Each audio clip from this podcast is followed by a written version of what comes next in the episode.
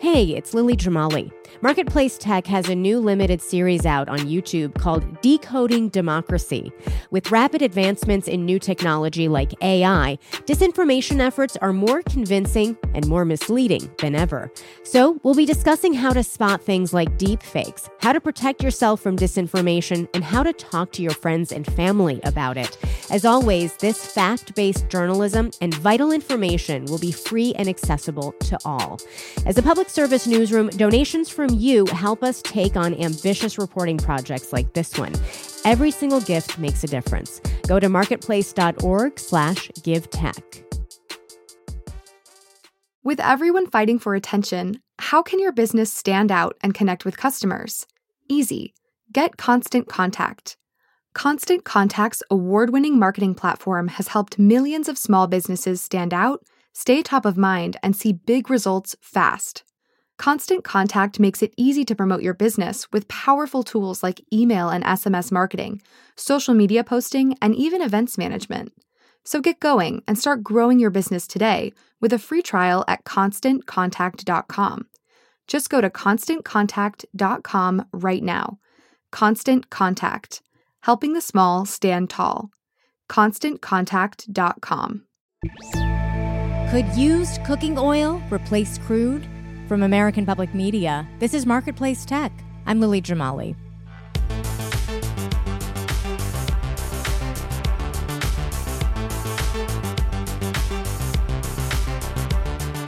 An estimated eighty thousand people have descended on Dubai for COP twenty-eight. This latest gathering, focused on multilateral cooperation on climate change, has record attendance and a massive carbon footprint to match. Some world leaders and corporate executives flying there on private jets, we've been assured, got there using sustainable aviation fuel, also known as S A F. Meanwhile, just last week, a Virgin Atlantic passenger jet traveled from London to New York, powered one hundred percent by S A F. It came from feedstock, including used cooking oil, waste animal fats, and what the company called a small amount of synthetic aromatic kerosene. Critics call this a gimmick, and to be clear, right now, sustainable aviation fuel makes up just a tiny slice of fuels that airlines use to fly us places. But energy analyst Louise Burke of the consultancy Argus Media says that could change. The big difference between sustainable aviation fuel and conventional jet fuel is that there is a very specific difference in the amount of greenhouse gas emissions that are released into the atmosphere. So these companies are essentially trying to reduce the G H G uh, emissions. Um, the aviation sector in general is kind of one of the last remaining industry sectors to uh, really take a good look at this and see how they can they can actually reduce their carbon emissions. Which is a big problem for them, right? I mean, aviation overall, globally, um, it really accounts for two to three percent of the global greenhouse gas emissions. And that was a report that was released by the Intergovernmental Panel on Climate Change. Um, so the big issue with the aviation industry is that um, what are the methods? How can we reduce greenhouse gas emissions? Um, so there's a couple of different ways, but S A F meets one of the one of the the most and is the most significant way to reduce uh, for that sector. We're describing sustainable aviation fuel as a sustainable fuel source, but it does release carbon dioxide when it's burned, just as other fuels do. I wonder if you can set the record straight for us. Is it actually accurate to use phrases like carbon-free as a label here? Uh, that's a good question. I think each type of sustainable aviation fuel has a different level of carbon intensity. Um, in some instances, uh, the, the processes that are being worked on will be carbon-free, and you'll actually see this net zero type of technology. At this point, we're saying that the current uh, sustainable aviation fuel, which is the HEFA-based process, that's that chemical process of cre- of taking that animal waste and that used cooking oil and manufacturing a S A F molecule, um, the maximum we've seen is it reduces carbon intensity by eighty percent. However, new technologies um, are, you know, everyone's working very hard on this. And we do, we will see net zero and potentially uh, even um, more positive ways of ensuring that there is no uh, carbons being released into the atmosphere. So, yeah, we're we're on that path. Uh, we're not there yet. So what are some of the hurdles to this really taking off, this sustainable aviation fuel, um, in practical terms? Um, I mean, we have to talk about price. How much more does S A F cost as compared to traditional aviation fuel? It costs anywhere from two and a half to five times more than conventional jet. So keep in mind, conventional jet is, you know, you've got fully scalable plants right now. We've been using the conventional fuels for many, many years. So now you need new technology, um, as well um, as, as just scalability of some of these plants. Right now, for example, jet fuel is around three dollars a gallon. Um, and if you were to look at how much S A F costs, it's about seven and a half to eight dollars a gallon. So in order to actually produce more S A F, um, we need more, if you will, government incentives. So government policy is definitely very key. Um, here in the U S, uh, we have some, we have a type of policy that promotes the um, potential production of for biofuels in general. So it's renewable diesel as well as S A F. Um, in Europe, they have a different way of handling it. They say, we're, we're putting in a blend mandate. In other words, you must use S A F in the process. So each region handles it differently, but policy is key. Um, and all the other shareholders are very key in private investment, et cetera, to really ensuring that we will have sufficient S A F to help with the decarbonization initiatives. Can can S A F then be something that's used with regularity, that is scaled up uh, at the level that we, you know, that people, the, the proponents of this technology want to see? Uh, you know, that again, that's a great question. One of the biggest issues that we have on the current production pathway process, which is called the HEFA-based pathway, is feedstocks. Um, so think about used cooking oil as the new crude oil. So, you know, we always hear about in, in the traditional conventional markets, we hear, is there going to be enough crude oil?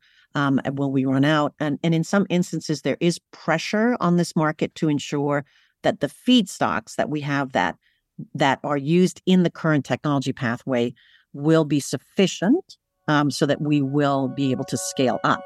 We'll be right back with more from Louise Burke, energy analyst and vice president of business development at Argus Media. You're listening to Marketplace Tech. I'm Lily Jamali. We're back with energy analyst Louise Burke of Argus Media. I'm always interested in ways we can make this stuff feel more uh, real and less abstract. And one question that comes to mind is, um, what does sustainable aviation fuel look like? And um, given that it's coming from the fat of dead animals, um, does it smell different than traditional aviation fuel would? So the final product is, and, and what the, I think what's important about this product is it's a drop-in fuel. So what do we mean by a drop-in fuel? So it is com- it completely replaces and is has identical characteristics to conventional jet fuel. Mm. So it looks and smells the same. Uh, yes, absolutely. I don't know about smelling. I haven't smelled it directly, so I don't know about that. But I, but the the idea is that it's chemically exactly the same and identical to what you'd see with conventional fuel. The benefit is that it's a lower carbon fuel. If this push to scalability continues, as we move towards that, um, are we as consumers going to be asked to do things differently? Maybe be more careful about discarding the oils that we use to cook, uh, the the waste that we, you know, would otherwise throw away? No, that's that's a great question. I think um, it when you look at this market, um, you have different participants in it. And so one of the most interesting ones that I've encountered is what we call the feedstock aggregators. So they're the ones that go to the McDonald's and pick up the used cooking oil, um, and that go go to the um, the facilities, the tallow facilities, and pick it up. You may so then it add so it is valuable, and so the consumer, uh, it, when you look at recycling, it becomes more important. Um, and I think that you may be able to see the other point, which I think if anyone looks at their airline ticket these days, you can actually measure your carbon footprint. Um, they pro- the airlines will provide to you how much you're actually using by taking that flight, and they may even ask you to pay in for a green premium.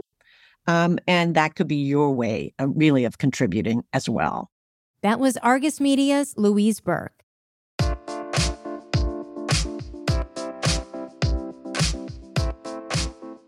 Louise made the point that policy is helping drive a lot of adoption here. This past year, as it's implemented the Inflation Reduction Act, the Treasury Department has established a sustainable aviation fuel credit for producers. Now, the energy and airline industries are trying to make it easier for corn-based ethanol to qualify for that credit. They sent the Biden administration a letter pushing for that just last week. Many environmentalists, though, oppose allowing ethanol to qualify, saying production can involve removing trees and wetlands to plant the corn it's made from, and that can raise the carbon footprint of the land where it's grown. They say only waste products from corn, like leaves and stalks, should qualify. Read more about that debate on our website, marketplace tech dot org.